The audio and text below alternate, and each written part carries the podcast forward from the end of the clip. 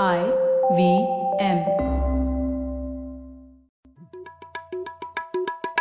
भाई हम हिंदुस्तानियों को बतियाना बड़ा पसंद है। बंगाली में अड्डा उड़िया में खोटी कन्नड़ा में हरटे और हिंदी में पुलियाबाजी। इस कला के लिए हमारी हर भाषा में एक शब्द है। तो प्रणय और मैं तो अक्सर मिलकर पुलियाबाजी करते ही रहते हैं। हमने सोचा कि आपको भी इसमें शामिल कर लिया जाए।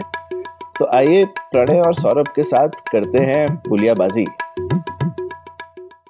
ए प्रणय क्या हाल है? बस सौरभ मज़े में। प्रणय कुछ टाइम पहले एयर इंडिया का प्राइवेटाइजेशन हो गया तुमने देखा होगा।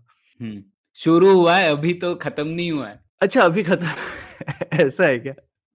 हाँ। तो लेकिन मेरे को ये बताओ, ये मतलब एयर इंडिया का प्राइवेटाइजेशन भी मतलब ऐसा बीस करोड़ रुपए रोज का हम लोगों को नुकसान हो रहा था मतलब पानी सर के इतना ऊपर चला गया, तब जाके मजबूरी में लगा जैसा कि फाइनली करना ही पड़ा, कोई चारा नहीं था, या फिर तुमको लगता है ऐसा सरकारों का कुछ मन बदल गया है कि अब खर्चे जो है, चीज़ें सरकार को वही करने चाहिए जो सरकारी काम हो और ये सब जो कंज्यूमर वगैरह की चीज़ें हैं ये तो मार्केट पे छोड़ देनी चाहिए तुमको लगता है क्या कुछ ऐसा अब हृदय परिवर्तन हो गया हाँ? नहीं सौरभ वैसे तो प्रधानमंत्री ने ये भी कहा था कि governments business is not to be in business ऐसा तो पार्लियामेंट में भी कहा था एक दो साल पहले। हम्म, लेकिन सच्चाई थोड़ी अलग है आप देखिए तो सरकारी कंपनियों की जो संख्या है वो तो बढ़ती ही जा रही है आपने भी कहा है ये कई बार पुलियाबाजी पे तो ऐसा कोई हृदय परिवर्तन तो हुआ नहीं है। और मुझे लगता है कि हालाँकि सरकार और कई बार सरकारें कहती हैं कि हम कम बिज़नेस में अड़ंगा डालना चाहते हैं लेकिन सच्चाई थोड़ी अलग है। हम्म, हम्म, तो कितनी हो गई है बिजनेसेस का नंबर ध्यान है तुमको? कितना कहाँ से कहाँ पहुँच गया है? मुझे ध्यान तो नहीं है लेकिन हज़ार से तो ज़्यादा हाँ देर करीबन पंद्रह सौ से ज़्यादा है। बाप रे। हम्म, हम्म, हम्म, तो ये ये हाँ। और और ये ये नंबर जो है पिछले पाँच सात साल में बढ़ा है बेसिकली घटने की जगह। हाँ बिल्कुल तो उन्नीस में पाँच सरकारी कंपनियाँ थी अः तक 348 कंपनियाँ थी जिनमें यूनियन गवर्नमेंट का मेजोरिटी स्टेक है। और वो 1100 तो स्टेट गवर्नमेंट की पीएसयूज है तो आप लगा ले टोटली 1500 हम्म, हम्म, तो नेहरू को इतनी गाली मिलती रहती है बेचारे ने पाँच ही कंपनी से शुरू करी थी उन्होंने हाँ? हाँ तो शुरू तब किया था हाँ। ठीक है तो तो ये ये तो इसमें हमको क्या क्या पेचीदगी समझनी चाहिए प्रणय? तो ये सरकारें एक तो ये क्यों करती हैं? और क्यों उन्हें नहीं करना चाहिए ये दोनों चीज़ जरा बताओ हाँ, इसमें हम लोग थोड़ा और सो सोचने की कोशिश करेंगे कि ऐसा क्यों होता है, ठीक है? हम लोग एक सरकार या किसी एक व्यक्ति को अ, ब्लेम कर सकते हैं, लेकिन सच्चाई वो नहीं है। अगर आप देखें, तो हम खुद चाहते हैं कि सरकार और चीज़ें करे, सरकार कई चीज़ें करे, हमारे सब जीवन के सब प्रॉब्लम सरकार सॉल्व करे, माई-बाप सरकार हो। तो ये चीज़ मुझे लगता है काफ़ी ज़्यादा प्रॉब्लम है और इसी वजह से सरकार हर क्षेत्र में है और इतनी सारी कंपनियाँ भी रन कर रही है। तो इसका मैं सिर्फ़ इसे अटकले नहीं लगा रहा हूँ इसका कई बार शोध भी हुआ है और बहुत ही एक इंटरेस्टिंग रिज़ल्ट सामने आया सौरभ कि हम लोग जो आम अपने निजी जीवन में हम लोग हमेशा अपॉर्चुनिटी कॉस्ट को समझते हैं। अगर हमें ये शब्द नहीं पता, लेकिन इंट्यूटिवली तो हम समझते हैं। अब ये क्या है, इसको थोड़ा समझ लेते हैं। अपॉर्चुनिटी कॉस्ट मतलब सिंपल है, किसी भी चीज़ की अगर तंगी हो तो हम उस चीज़, जैसे समय की तंगी हो या पैसे की तंगी हो तो हमें उसके जो प्रयोग रहते हैं उनमें से एक किसी विकल्प को चुनना पड़ता है है ना? और कई दूसरे विकल्प है जिनको हम त्याग देते हैं। तो अगर आपने एक घंटा किसी पिक्चर को देखा तो आपने वो समय शायद आप पुलियाबाजी सुन सकते थे या आप और कुछ कर सकते थे आपने वो नहीं किया। तो उस हर एक चीज़ को आप जब एक विकल्प को चुनते हैं तो आप किसी विकल्प को त्याग देते हैं और उस विकल्प को त्यागने की जो कीमत होती है जो जो, जो लागत होती है उसे हम लोग अवसर लागत कहते हैं। ठीक है? तो अब क्या होता है कि आम जीवन में जब हम लोग जैसे डिस्कस करते हैं कि आज पिक्चर देखने जाना चाहिए या नहीं हम लोग अपॉर्चुनिटी कॉस्ट को हमेशा सोचते हैं हमारे मन में। लेकिन अगर हम किसी सरकार सरकार को किसी चीज़ पे खर्च करना है या नहीं अगर सवाल ये उठता है तो आम तौर पर कई लोग सिर्फ़ भारतीय ही नहीं विश्व में कई लोग अपॉर्चुनिटी कॉस्ट को नजरअंदाज कर देते हैं। तो उनको लगता है कि सरकार कुछ खर्च करे तो उसकी कोई लागत नहीं होती। जो लागत होती है वो सिर्फ़ मौद्रिक लागत होती है। मतलब अगर सरकार बोल रही है, मैंने पचास हज़ार करोड़ खर्च किए, इस पॉलिसी पे तो सिर्फ़ वो मेरी लागत है। लेकिन अगर आप थोड़ा और गहराई से सोचे कि सिर्फ़ वो लागत नहीं है, वो पचास हज़ार रुपए और किसी पॉलिसी में जा सकते थे, और किसी डिपार्टमेंट में जा सकते थे, और किसी बेहतर कारण के लिए जा सकते थे, लेकिन हम अक्सर ये चीज़ नजरअंदाज कर देते हैं। तो इसका बहुत अच्छा एक स्टडी भी हुआ था, journal of economic behaviour and organisation में, उन्होंने कुछ सैंपल सर्वे तैयार किए और लोगों से ये सब पूछा। तो उसमें क्या सामने आया कि वही लोग जो अपने निजी जीवन में बोल रहे थे कि हाँ अगर आ, मुझे आप याद दिलाएँगे कि मेरी हर डिसीज़न का एक अपॉर्चुनिटी कॉस्ट है तो वो वो डिसीज़न बदल देते थे। लेकिन आ, वही लोग जब सरकार के खर्च की बात आती है तो वो ये सोच रहे ही नहीं थे कि पब्लिक स्पेंडिंग के लिए अपॉर्चुनिटी कॉस्ट होती है।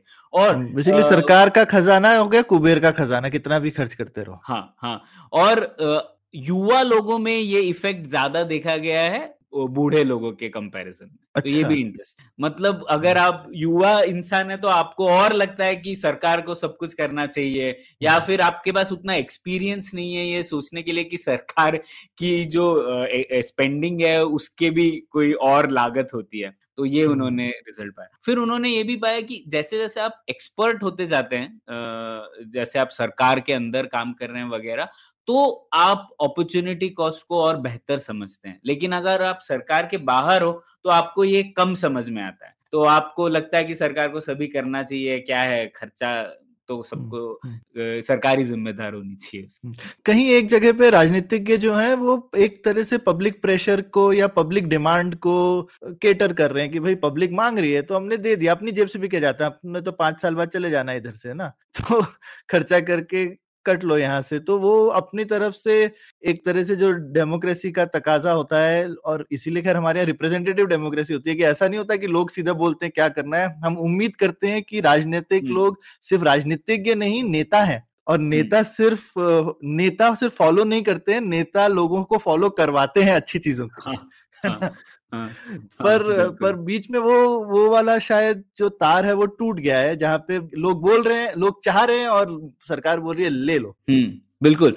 तो इसका का, काफ़ी शोध भी हुआ कि ऐसा क्यों होता है मतलब वही हम्म। लोग जो निजी जीवन में ये इस बारे में सोच रहे हैं वो सरकारों के बारे में ऐसा क्यों नहीं सोच रहे हैं तो इसके तीन हम्म। कारण है सौरभ एक तो है कि कई बार हम लोग सरकारी खर्चे के से इतना कनेक्टेड नहीं है ना जितना हम लोग अपने खर्चे से तो तो जैसा आपने कहा कि सरकार का खजाना मतलब कुबेर का खजाना ना तो हम हम्म। लोगों को ये नहीं लगता कि सरकार के पास भी जो संसाधन है वो सीमित ही है और वो संसाधन हमसे ही आ रहे हैं तो अगर हम्म। सरकार हर चीज़ में अलग नई कंपनी खड़ी कर देगी तो उसका पैसा भी आप और हम ही भुगतेंगे तो ये कनेक्शन महसूस नहीं होता क्योंकि वो तो टैक्स की थ्रू चला जाएगा पैसा और खर्च जो होगा वो कनेक्टेड नहीं लगता ये टैक्स से तो हम्म, इसीलिए हम्म। शायद ये कारण हो सकता है दूसरा ये कारण होता है कि एक तो है जो राजनीतिज्ञ हैं वो भी कभी ये नहीं बताएँगे कि किसी भी स्कीम की लागत क्या होगी या अवसर लागत क्या होगी? वो उस स्कीम की